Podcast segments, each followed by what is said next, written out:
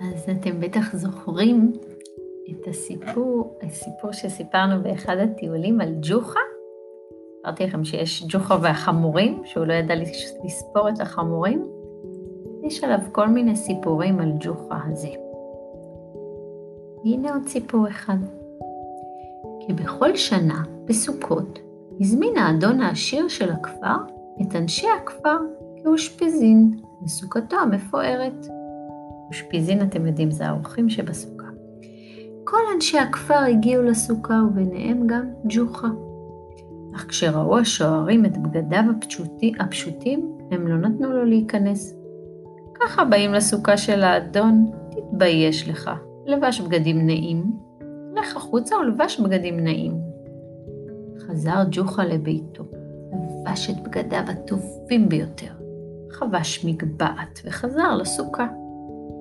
ברגע שראו אותו, השוערים הם נתנו לו כבוד גדול, הכניסו אותו פנימה והושיבו אותו במקום הטוב ביותר, בסוכה.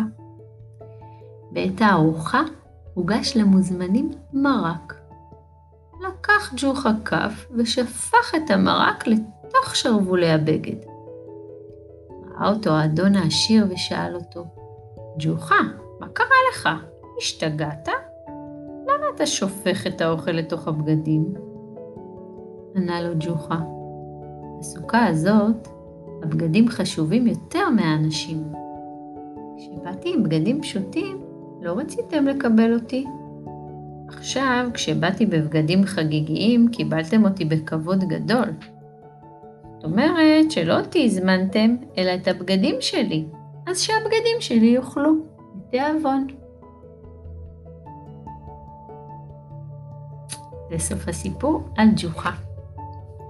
אני מקווה שלסוכה שלכם כולם יהיו מוזמנים.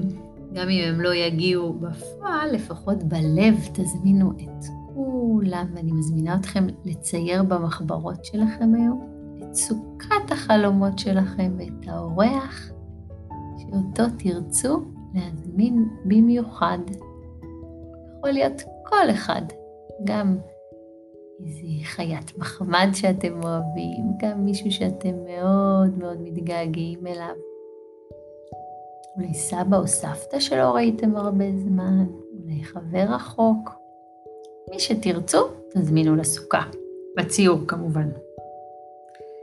אז אני מאחלת לכם שיהיה לכם חג סוכות שמח, חופשת סוכות נהדרת, תנוחו עם המשפחה, תטיילו הרבה באזור הבית כמובן, תשחקו הרבה, תציירו הרבה, תקפצו הרבה, ואנחנו נדבר ממש ממש אחרי חופשת סוכות. אתם אה, כמובן מוזמנים לשלוח לי כל מיני דברים שאתם רוצים, גם, גם במהלך החופש. שולחת לכם חיבוק גדול והרבה הרבה אהבה. שיהיה יום נפלא. להתראות.